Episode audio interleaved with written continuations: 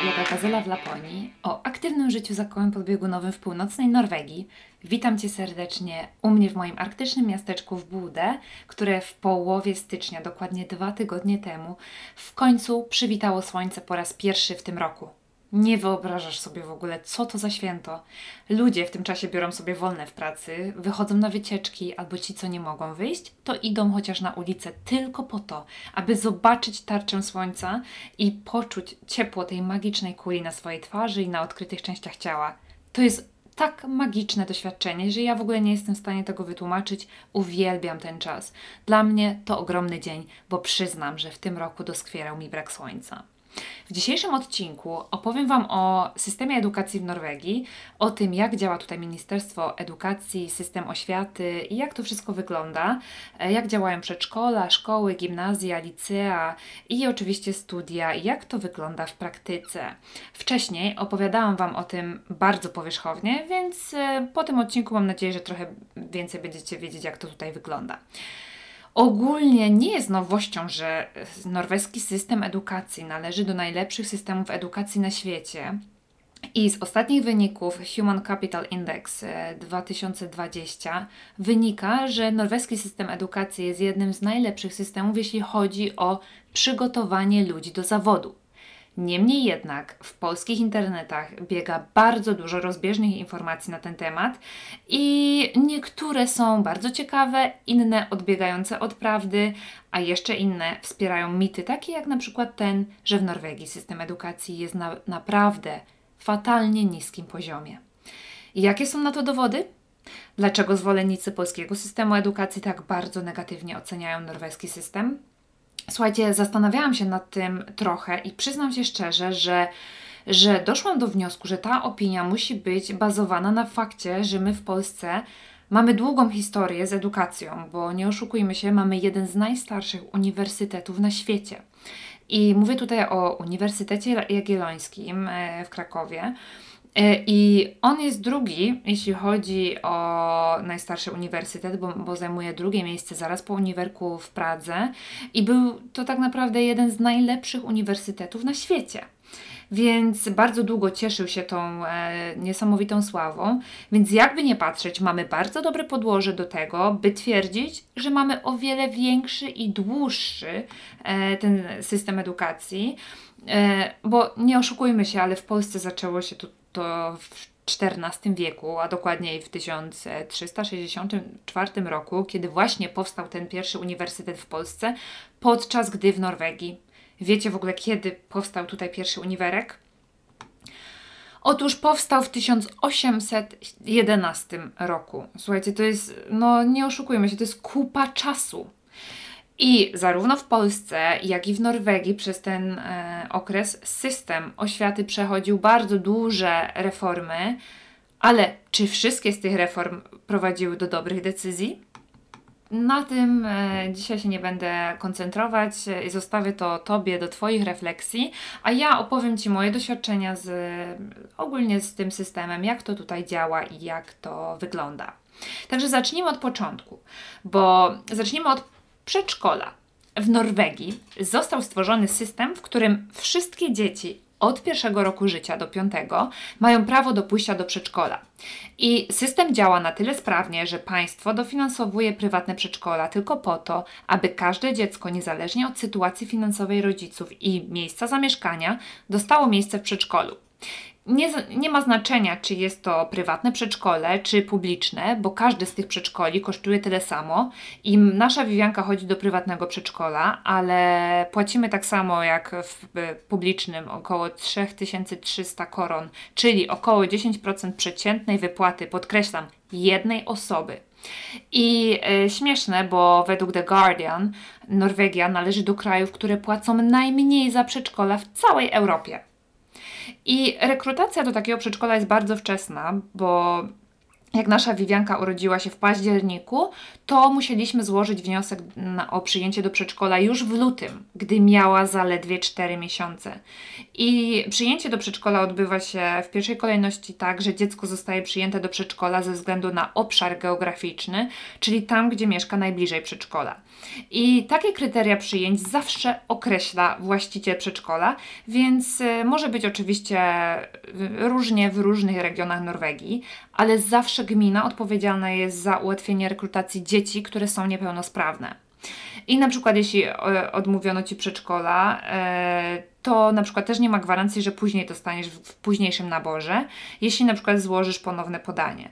E, I nam się tak stało, że my do, nie dostaliśmy miejsca tam, gdzie, gdzie chcieliśmy, tutaj przy, na, przy nas najbliżej i napisaliśmy tam odwołanie, podziękowaliśmy w tamtym przedszkolu, gdzie dostaliśmy miejsce i powiedzieliśmy, że nie chcemy, żeby tam nasze dziecko chodziło po prostu odmówiliśmy przyjęcia do przedszkola e, w miejscu, w którym właśnie ona dostała i wierzyliśmy, że uda się w tym przedszkolu, w którym my chcemy, aby Vivi chodziła.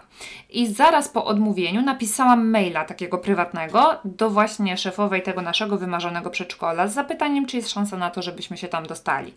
I okazało się, że kolejny nabór otwierają dopiero za miesiąc, ale ta cała szefowa tego przedszkola dała nam możliwość i zapisała Wiwiankę na pierwsze wolne miejsce, miejsce rezerwowe. I e, po miesiącu dowiedzieliśmy się, że Vivi została przyjęta, więc przedszkole mamy 500 metrów od domu, z którego jesteśmy naprawdę niesamowicie zadowoleni. Ale w ogóle główną ideą, która stoi za tym, że każde dziecko w Norwegii ma mieć prawo do przedszkola od pierwszego roku życia, jest fakt, żeby nie tylko dać dzieciom moż możliwość do zabawy z rówieśnikami i nie tylko, bo w tym kraju, tutaj w Norwegii, wierzy się, że like barn leker best, czyli podobne dzieci podobnie się bawią, czyli te dzieci, które najwcześniej zaczną, praktycznie tak samo się rozwijają. I e, one o wiele lepiej się rozwijają, e, i dlatego idzie za tym praktycznie oni w to wierzą, że samo dobro. I poza tym system zbudowany jest tak, aby usprawnić działanie rodziny i zmotywować kobiety, matki, rodzicielki do szybszego powrotu do pracy. I gdybym sama nie widziała, że można tak żyć, pracować i że dzieci mogą naprawdę świetnie się rozwijać i mogą mieć, e, czuć się dobrze w przedszkolu, to pewnie sama byłabym zwolenniczką tego systemu, który działa w Polsce. Że wcześniej niż trzechlatków e, no, nie powinno puszczać się do przedszkola. I powtarzam, że dzieci, które idą do przedszkola w Norwegii, gdy mają rok, wcale nie idą do żłobka. Tutaj nie istnieje coś takiego jak e, żłobek. I tak jak na przykład, nie wiem, w Polsce istnieje żłobek i często mówi się, że tam chodzą tylko dzieci rodziców rebelów, którzy po prostu chcą wcześniej iść do pracy i nie chcą mieć nic wspólnego z dzieckiem. Tutaj to tak nie działa. Tutaj idą wszyscy. I statystyka z 2017 roku pokazuje, że aż 91,8% wszystkich dzieci, które ukończyły rok, zaczęły swoją przygodę z przedszkolem i tym samym z instytucjonalizmem. I warto tu podkreślić, że dzieci tutaj uczą się poprzez zabawę poprzez bezpieczeństwo i, i e, też tutaj działa bardzo dobrze system e, wysłuchiwania, czyli system medvirkning po norwesku, czyli dzieci są słuchane. To tak jakby opowiem Wam to na przykładzie.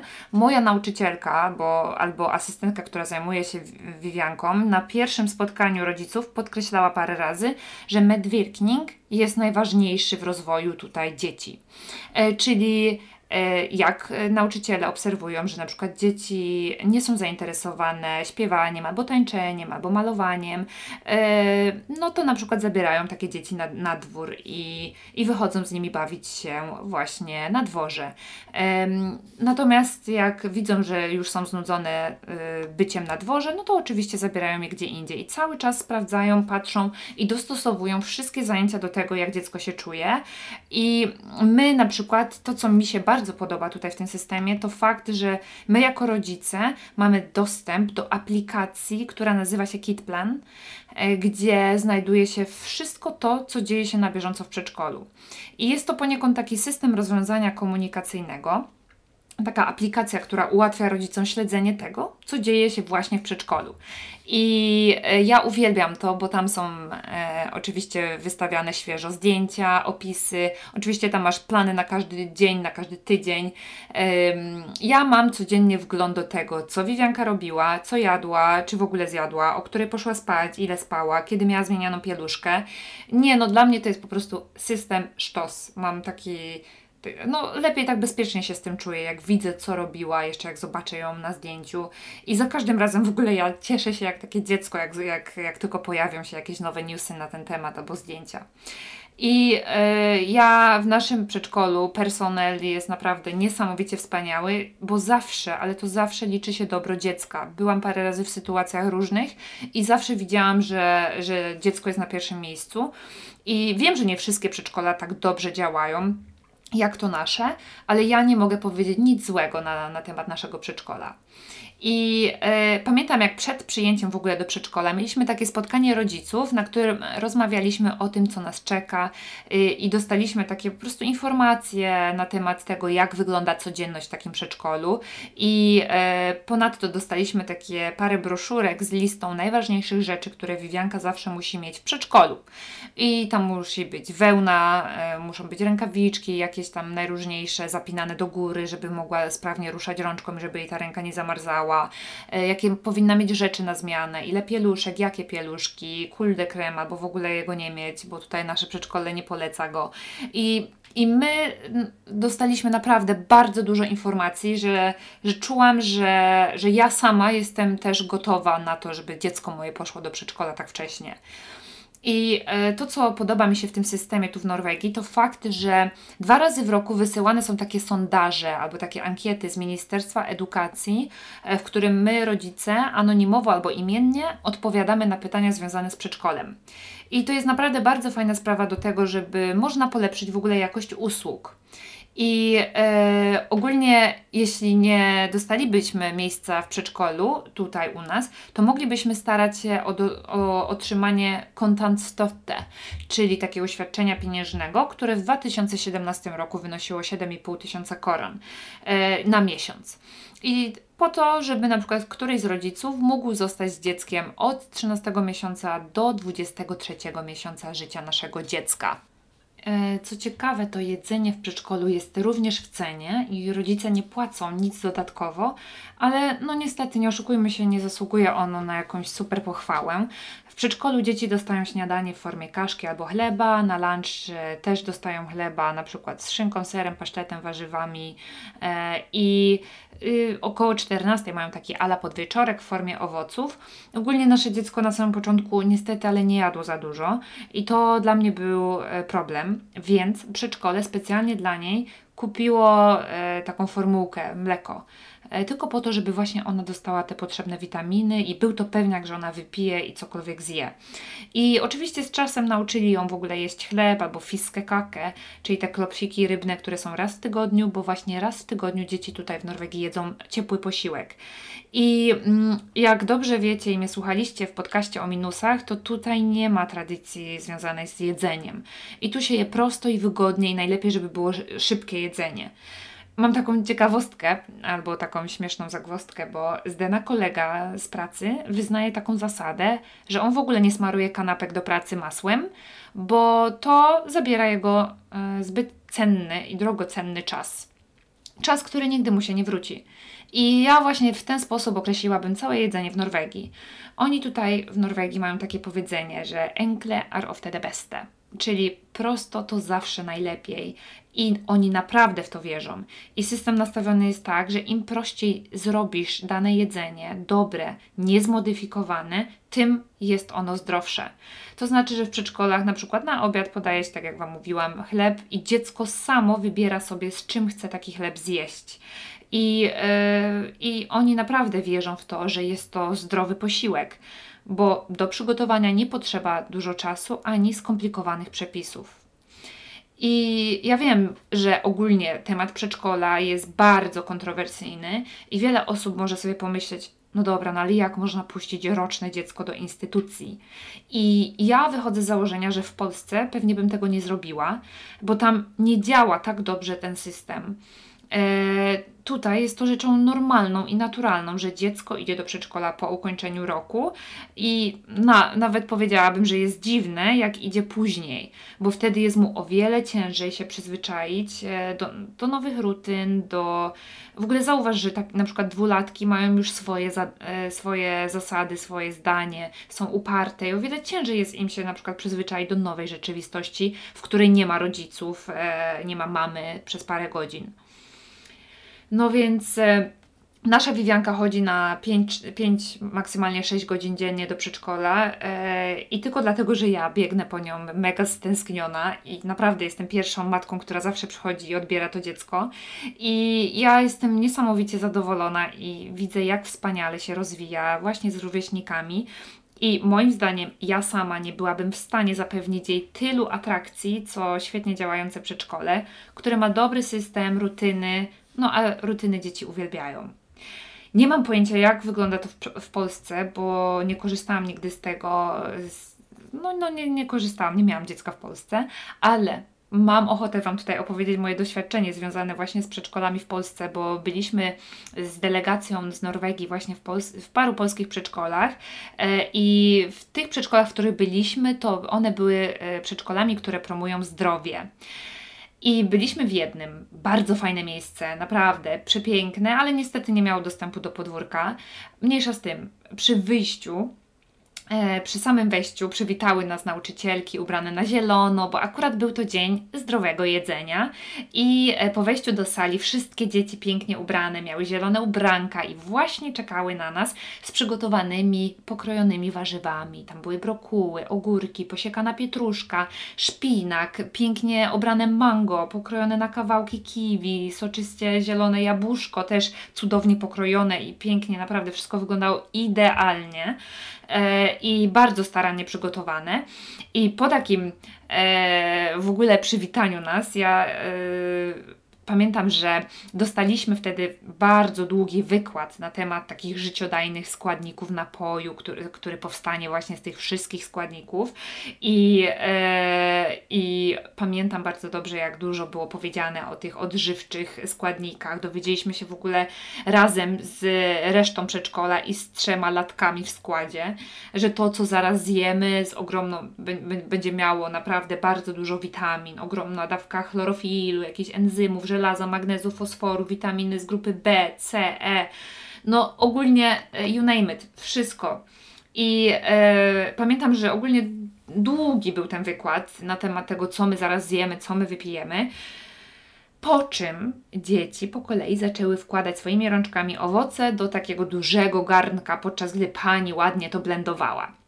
Po tych zajęciach E, I po tych odwiedzinach w tym przedszkolu, moja szefowa, która jest taką lederką ogólnie naszej całej sekcji promującej, promującej zdrowie, e, ona też ma ukończonego doktora w, e, nie wiem czy po polsku się tak powie, w fizjologii żywienia e, powiedziała, że właśnie w Norwegii, ale takie coś by nie przeszło nigdy, bo po pierwsze za bardzo skomplikowane do zrobienia, a jeśli coś jest trudne, to nie zachęca do podejmowania łatwych wyborów i łatwych decyzji każdego dnia, a po drugie te biedne trzylatki zanudziły się tam i same tego nie przygotowały, tego posiłku. Jedyne co mogły dać, no to swoje bakterie na rączkach. E, oczywiście ona to powiedziała śmiejąc się, Moim zdaniem ten życiodajny koktajl był przepyszny, i e, wszystkim smakował. Także e, w Norwegii im łatwiej coś przygotować z maksymalnie dwóch składników, tym po pierwsze lepiej smakuje, a po drugie jest zdrowsze. E, w ogóle mam ochotę tutaj Wam też powiedzieć o tym, że byliśmy też w innym przedszkolu, i tam już nie chodziło o jedzenie, ale byliśmy zupełnie w innym miejscu Polski e, z delegacją. I pamiętam, że po wejściu w ogóle do klasy przepięknie ubrane dzieci nas przywitały, jakby co najmniej miał ich odwiedzić król Norwegii, a to tylko my przyjechaliśmy. Naprawdę miałam wrażenie, że były zawiedzione i e, czekały grzecznie przy stole, czekały na komendę oczywiście od pani, która będzie mogła im powiedzieć, że może nas teraz przywitać i po tej komendzie e, dalej pięknie sobie siedziały przy stole i nas, na nas patrzyły. My natomiast dostaliśmy obydwie nauczycielki, które oprowadzały nas po całej sali, pokazując cudownie przygotowane plakaty o myciu rąk, o zębów, e, o jedzeniu, a to, co przykuło moją największą uwagę, to była taka ogromna linia czasu na jednej dużej ścianie, na której były napisane miesiące. I przy każdym z miesięcy było piękne zdjęcie dzieciaka, e, albo jednego, albo paru, z jakimś tam obrazkiem namal- namalowanym, albo jakimś, z czymś, co symbolizowało to dziecko. I okazało się, że właśnie tak świętują się tam urodziny dzieci. I wszystko byłoby super, gdyby nie to, że było wszystko zrobione z wyklejanki, która była idealnie zrobiona. Było tak przepięknie, że to było wręcz niemożliwe, bo było zbyt ładne, żeby kilkuletnie dzieci mogły takie coś zrobić same. I ja po tych wizytach bardzo dużo się nauczyłam. Mi się tam bardzo podobało. Ja nie zauważyłam od razu takiej wielkiej różnicy, e, dopóki nie zaczęliśmy o tym rozmawiać w drodze powrotnej e, z moim szefostwem, bo moje szefostwo bardzo się zdziwiło, że tak mało angażuje się dzieci w tworzenie zajęć dotyczących ich samych.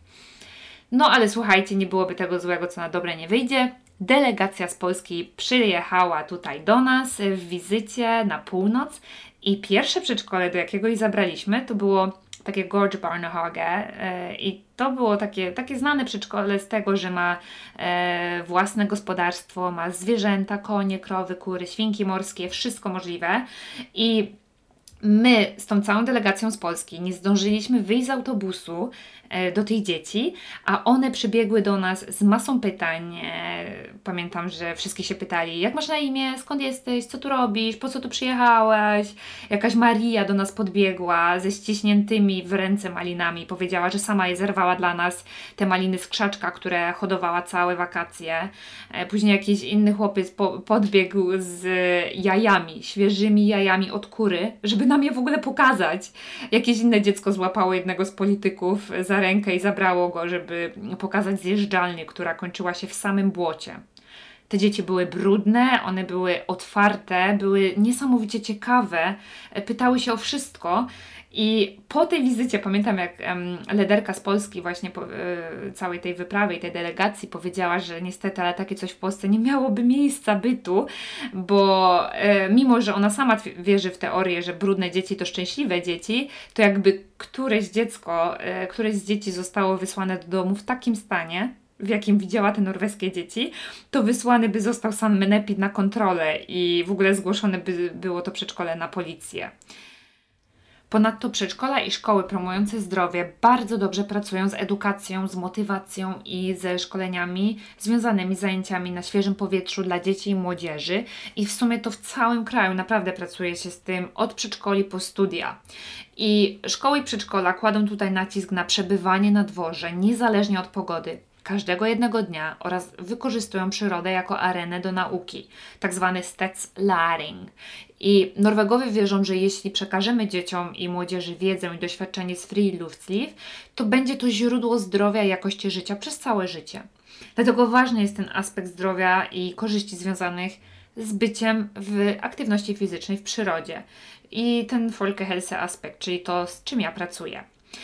I e, w Norwegii kładzie się duży nacisk na współpracę i na kształtowanie się jednostki w grupie od najmłodszych lat. Dlatego tutaj właśnie wierzy się, że dzieci, które idą do przedszkola w wieku 12 miesięcy, o wiele łatwiej nabywają umiejętności działania, e, myślenia, przeżywania właśnie w takim kontekście zróżnicowanej sytuacji i w współdziałaniu z innymi w grupie.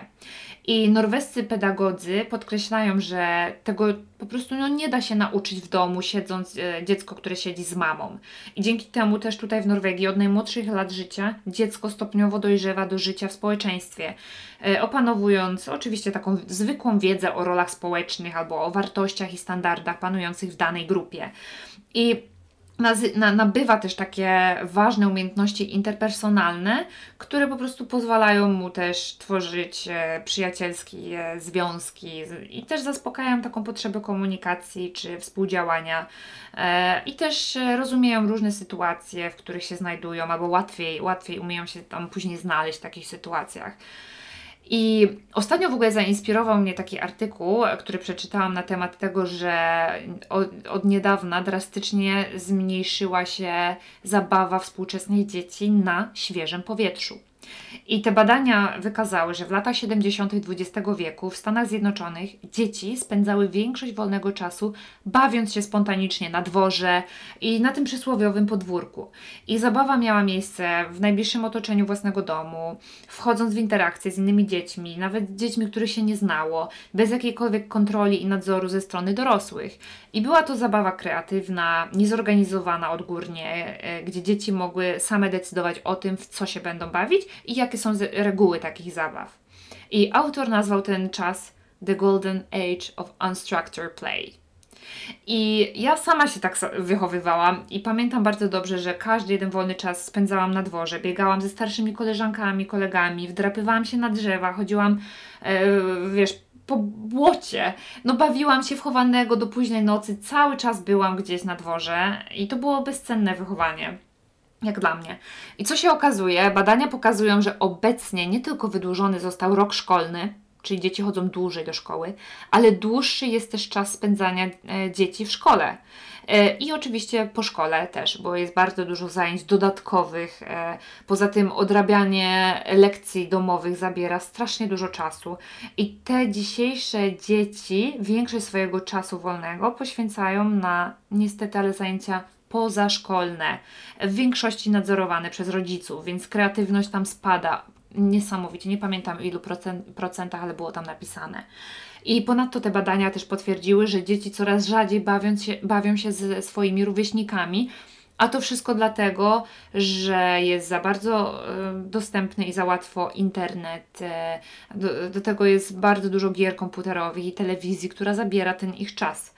Co było ciekawe, to fakt, że rodzice, którzy brali udział w tym badaniu, e, potwierdzili, że boją się o bezpieczeństwo dziecka ze względu na ruch uliczny, możliwe jakieś molestowanie, skrzywdzenie, jakiś wypadek czy e, jakiś mobbing.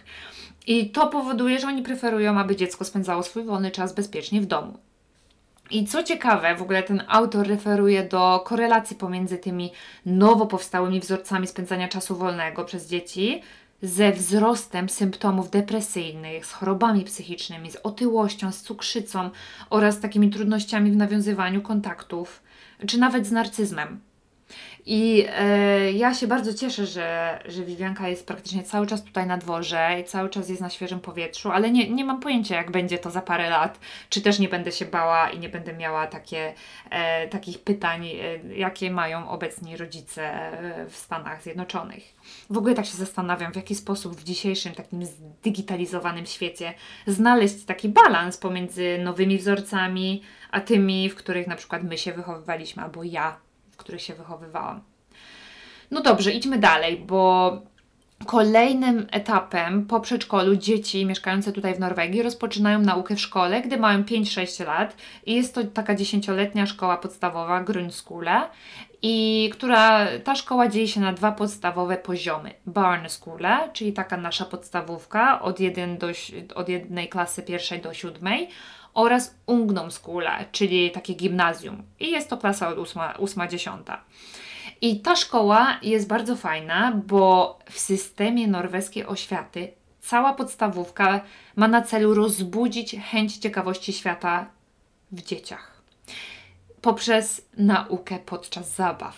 Tam się bawi i tam chodzi o to, żeby robić to i uczyć się nie oceniając dzieci, czyli na przykład w podstawówce nie ma żadnych ocen, w ogóle nic się nie ocenia. Jedyne co dzieci dostają to jakieś słoneczko, gwiazd, gwiazdka, serduszko.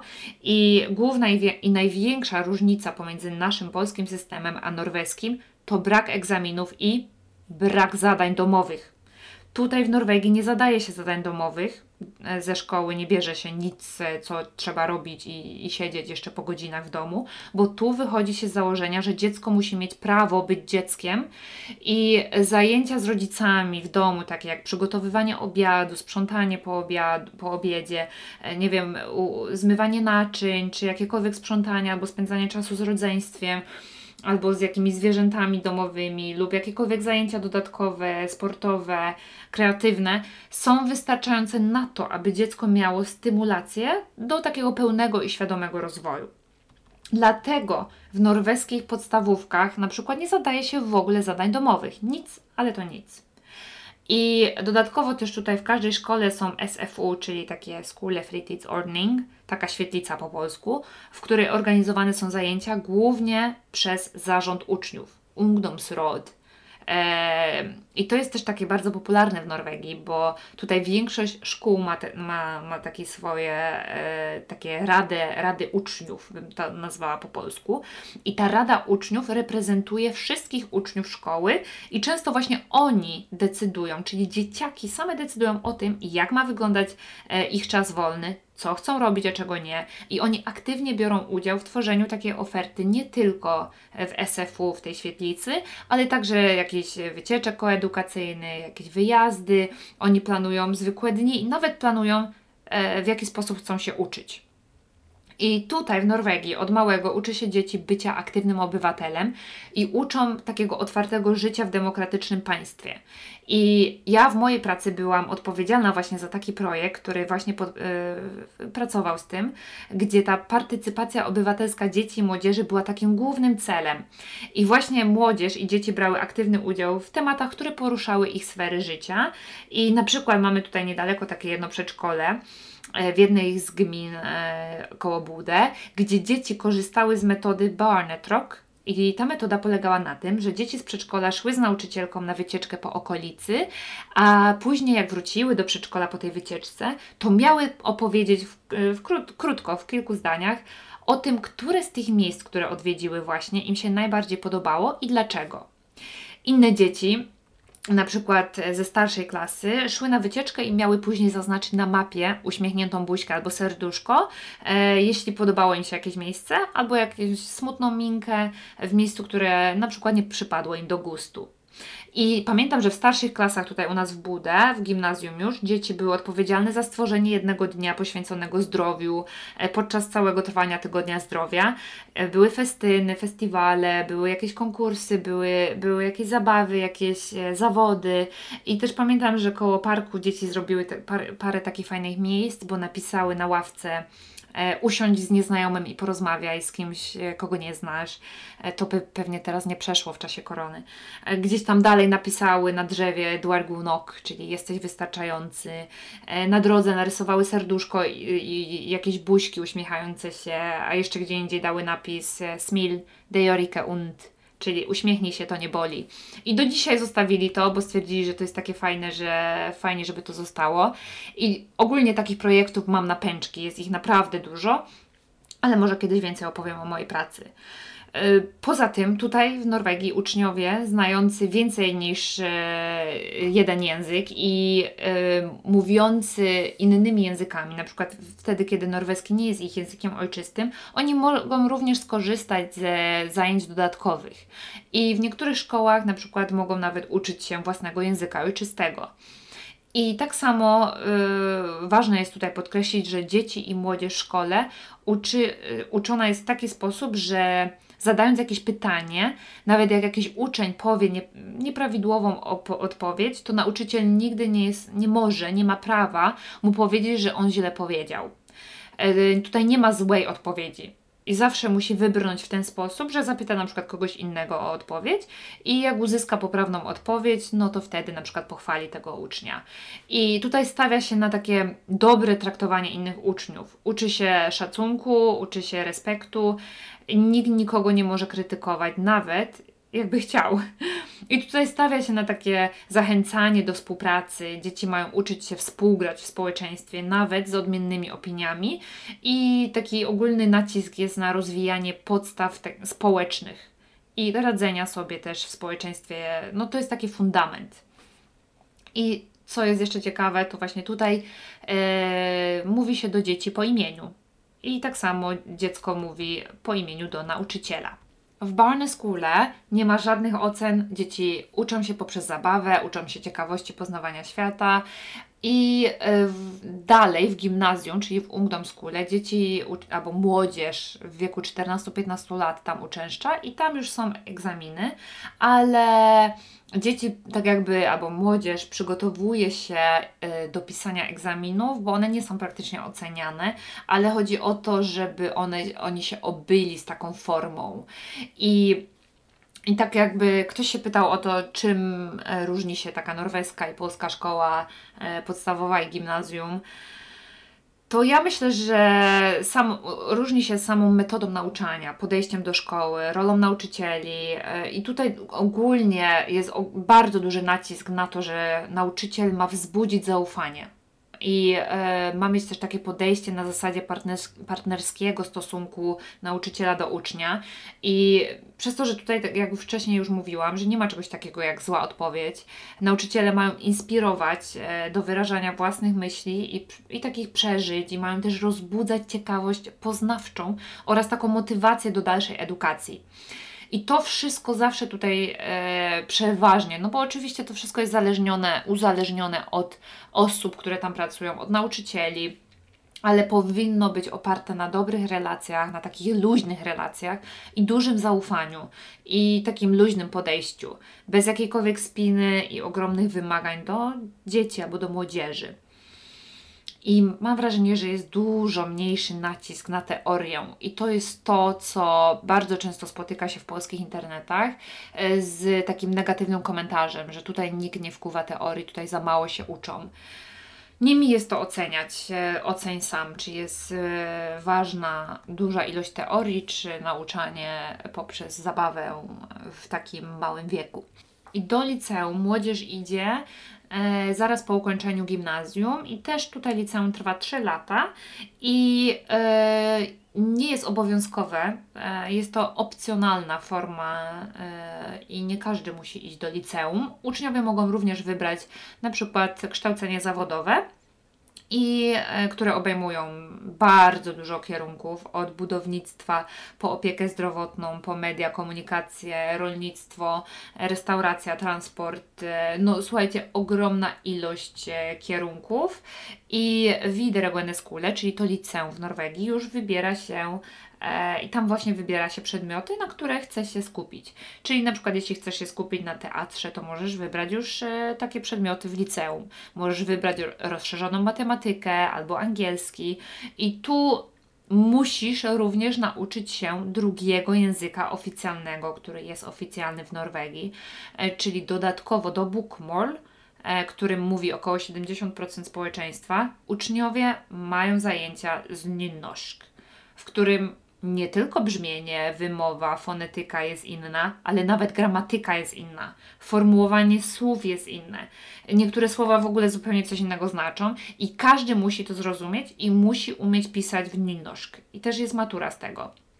Więc norweskie Widrogene Skule e, skoruje bardzo dobrze na tle innych krajów, jeśli chodzi o zajęcia i formę nauczania w większości szkół, e, bo tam właśnie nauczanie koncentruje się też na takich przedmiotach jak woman empowerment, um, albo na przykład jacyś strong leaders i Oczywiście też, e, co ciekawe, to właśnie w Norwegii jest obowiązkowe wychowanie seksualne i jak to kiedyś jedna dziewczynka powiedziała, jedyne miejsce, gdzie możesz porozmawiać o takich tematach i dowiedzieć się czegoś e, w tych tematykach, w tym temacie, które właśnie interesuje młodzież. I yy, i ci, co podejmują, lubią podejmować takie tematy, yy, to dla nich jest to bardzo fajne miejsce, a dla tych, którzy się wstydzą podejmować takich tematów, to też chodzą na takie zajęcia i dostają dużą informację, albo po prostu wiedzą, do kogo mogą się później zgłosić. I ogólnie na tym przedmiocie tutaj w Norwegii dużo opowiada się nie tylko o różnicach związanych z dorastaniem chłopaków i dziewczyn, ale też na takie tematy holistycznego podejścia do zdrowia, czyli na przykład różnych chorób, obalane są mity na temat diet i przedstawiane na przykład najczęstsze błędy z tym związane. Mm, na przykład e, rozmawia się na temat zdrowia mentalnego albo uzależnień czy związków partnerskich hetero, homoseksualnych oraz na przykład w jakiś sposób dbać o swoje zdrowie. I jednym z najciekawszych fenomenów e, ostatnich lat w Norwegii, moim zdaniem, jest helsesista. Helsesista to taka polska pielęgniarka albo nasza higienistka, która odpowiedzialna jest właśnie za edukację dzieci w tych dziedzinach. I ona tutaj, ta nasza helsesista, bo jest to jedna osoba tutaj w Norwegii, stwierdziła, że zdecydowanie za mało czasu poświęca się w szkole w Norwegii na edukację seksualną i widziała ogromną potrzebę zrobienia czegokolwiek z tym.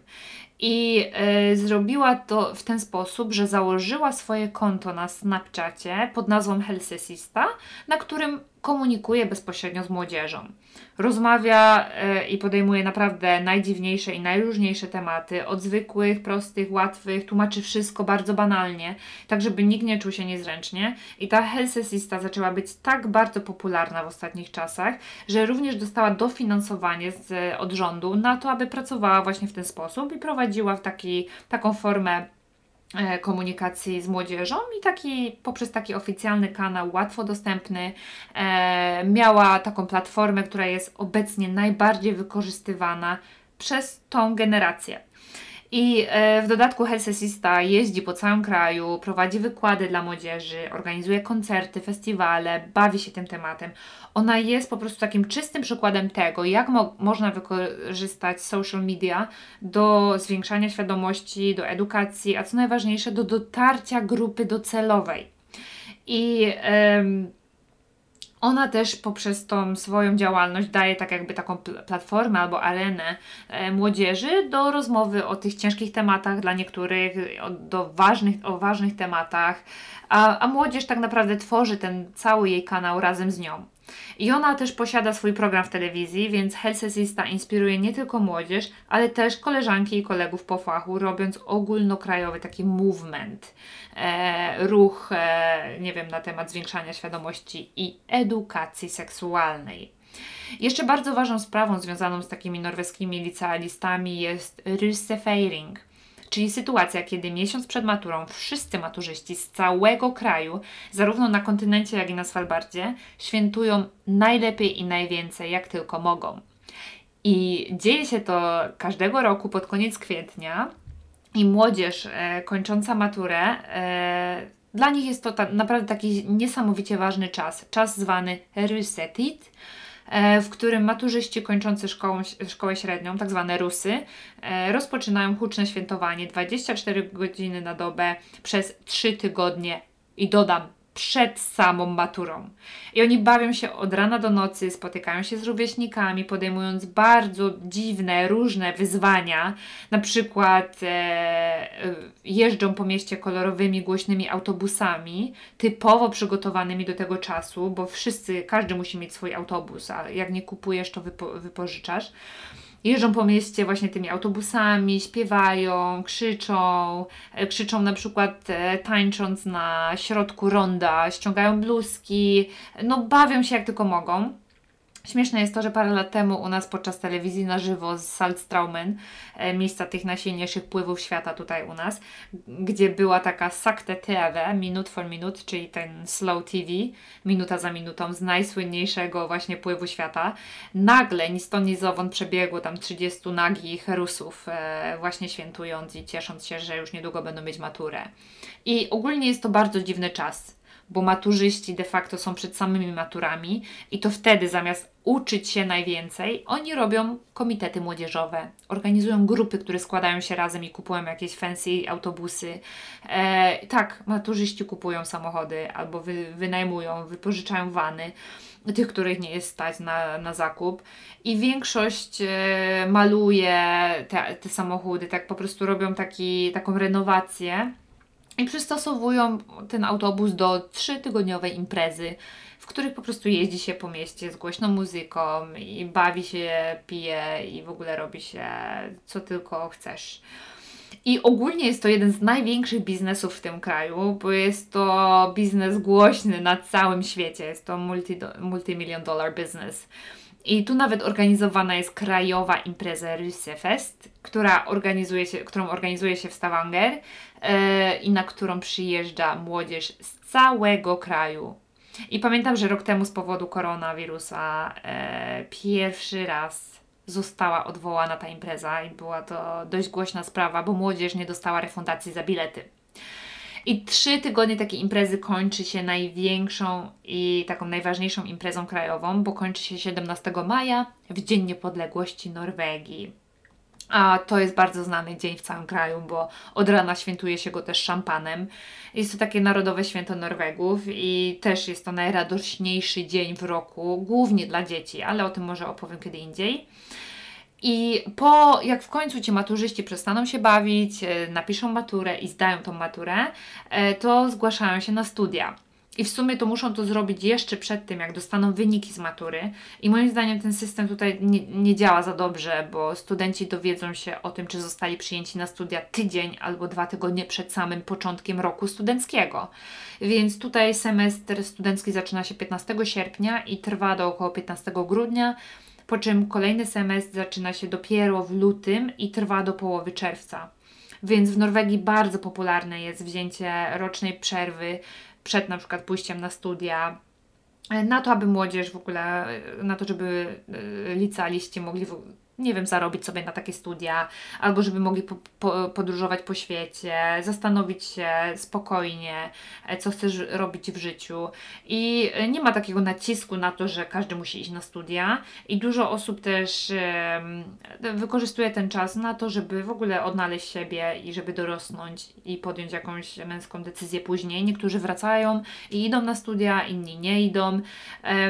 Ogólnie nie jest to takie popularne jak w Polsce, że prawie 80% licealistów idzie na studia.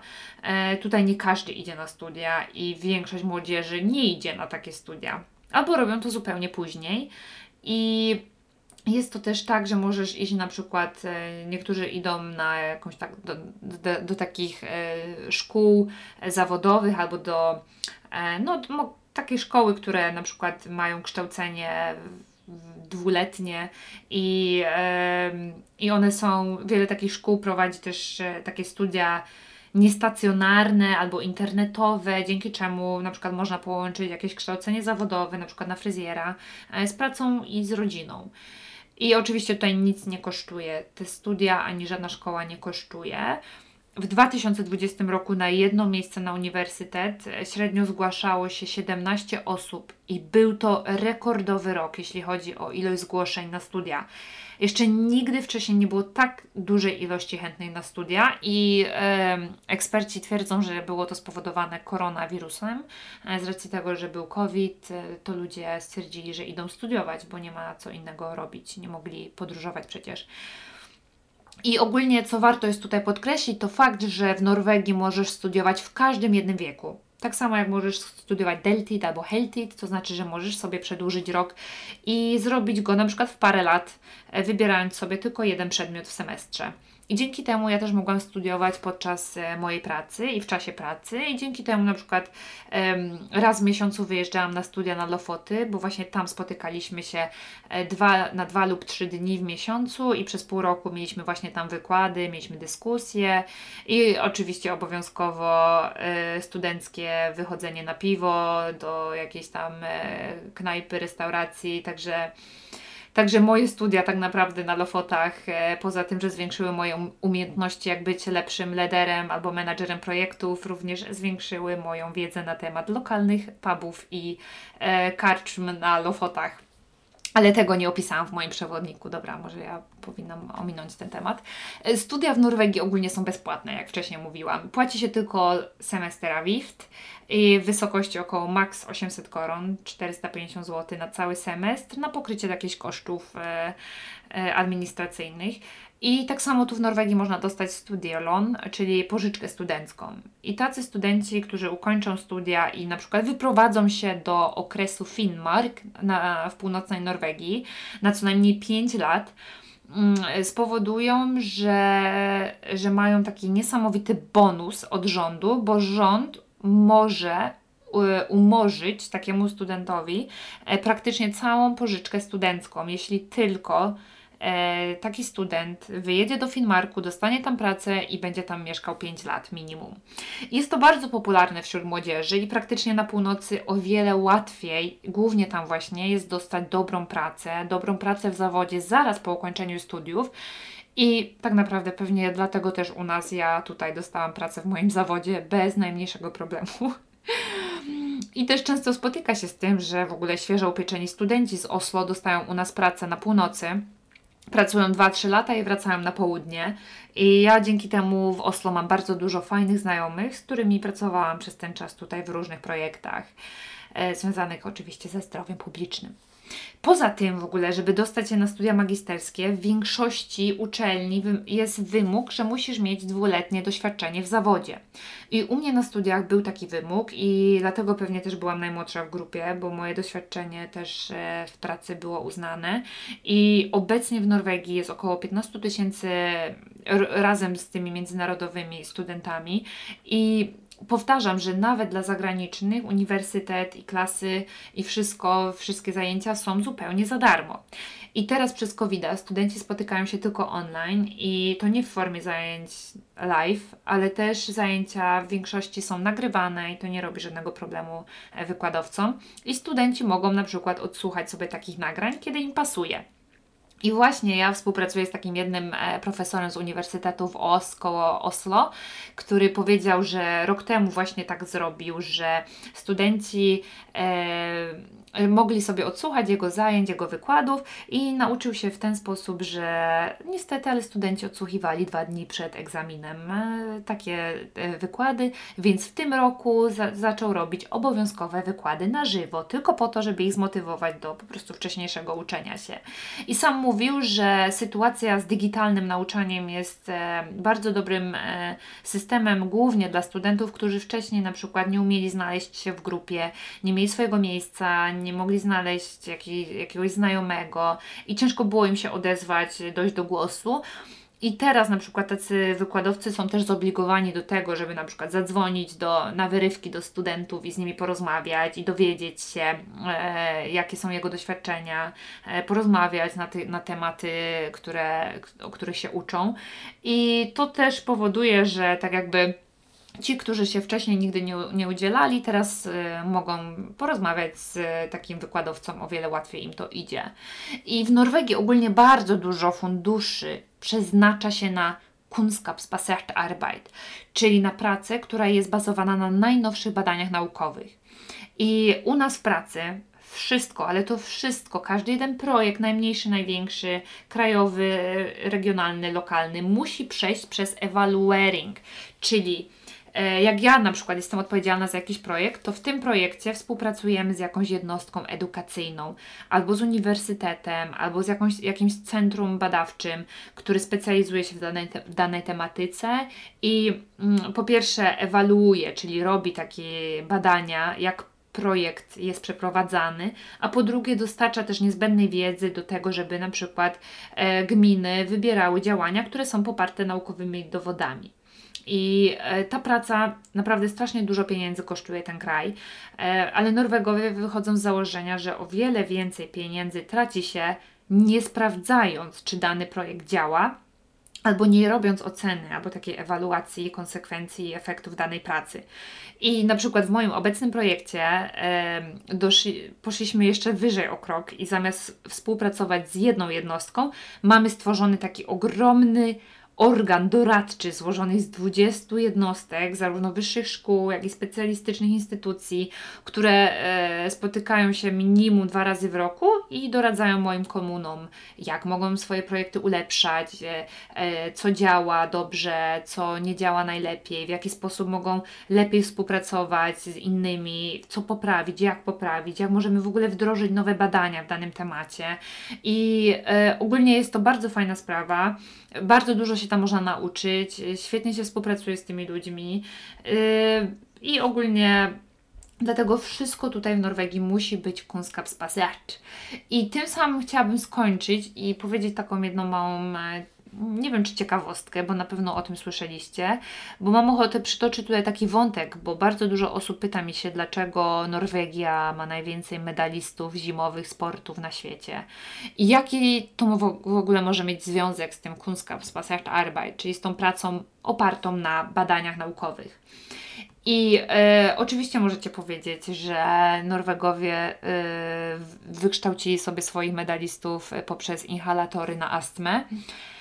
Ale co się okazuje, za tą bezkonkurencyjność norweskich top medalistów i, e, i ich powtarzający się sukces odpowiedzialny jest e, oczywiście nie tylko, nie tylko predyspozycje, bo to jest niesamowicie ważne, ale też sztab naukowców i te wieloletnie badania interdyscyplinarne, które dzieją się właśnie tutaj w tym kraju.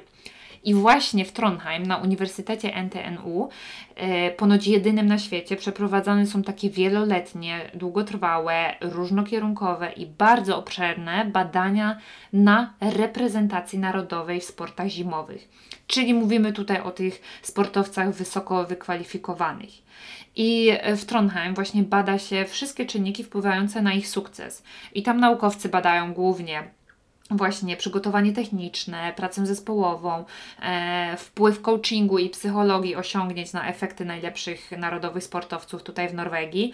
I oczywiście e, tylko ci najlepsi brani są pod uwagę i badani są, i za każdym razem takie wyniki wprowadzane są w życie i nie i u zwykłych innych sportowców, ale również stara się oczywiście pracować z, e, nad poprawą techniki i stylem tych najlepszych. Dlatego e, bardzo duży nacisk kładzie się na to. Naprawdę Norwegia wydaje miliardy na te badania i bardzo dużo inwestuje się do tego pieniędzy. Ale też moim zdaniem poza tymi badaniami ważną rolę odgrywa tutaj też długa norweska tradycja związana ze sportami zimowymi, sprzyjające warunki pogodowe, zróżnicowanie yy, i, i to takie ukształtowanie terenu, ciężka praca i odpowiednia ilość tych środków finansowych, bo jakby nie patrzeć, no to trzeba mieć kasę, żeby w ogóle takie coś robić. Moim zdaniem to wszystko łącznie powoduje, że Norwegowie są naprawdę prawie bezkonkurencyjni. I ja się tak sama zastanawiam nad tym, bo temat rzeką, temat rzeka to, to, to leki na astmę, inhalatory i to wszystko. Ale daję Tobie taką, takie pytanie. Czy Ty uważasz, że same inhalatory powodują medalistów i spowodują, że będziesz najlepszym e, medalistą e, na świecie? No dobrze, już może na sam koniec tego mam ochotę tak tylko dodać, że ogólnie e, w dzisiejszym społeczeństwie, czy jest to Norwegia, Polska, Niemcy czy USA, my jako ludzie nie radzimy sobie y, z tym ogromnym natłokiem informacji, jaki mamy, y, o czym może tylko świadczyć niezwykła popularność tych takich płaskoziemnych tematów w mediach społecznościowych albo niesamowicie rosnące zainteresowanie TikTokiem, YouTube'em, Snapchatem. Co ciekawe, ostatnio też czytałam, że my po prostu stosujemy uproszczone schematy rozumowania i mamy tendencję do preferowania wiadomości, które potwierdzają naszą hipotezę oraz taką tendencję odrzucania tych hipotez, które nie są z nią w żaden sposób zgodne. E, a niestety, no nie oszukujmy się, ale internet daje okazję do potwierdzania nawet najbardziej wykrzywionego obrazu świata i poparcie społeczne. Słuchajcie, tym tematem i tym takim, e, taką moją refleksją na ten temat e, chciałabym zakończyć e, temat e, odnośnie edukacji w Norwegii. Jeśli podobał Ci się podcast, to podziel się nim, wyślij go w świat. Dla mnie to najlepsza forma podziękowania. A już w kolejnym odcinku specjalnie dla Ciebie opowiem o moich norweskich idolach i ciekawych norweskich osobach, moich bohaterach. Pozdrawiam! Pa!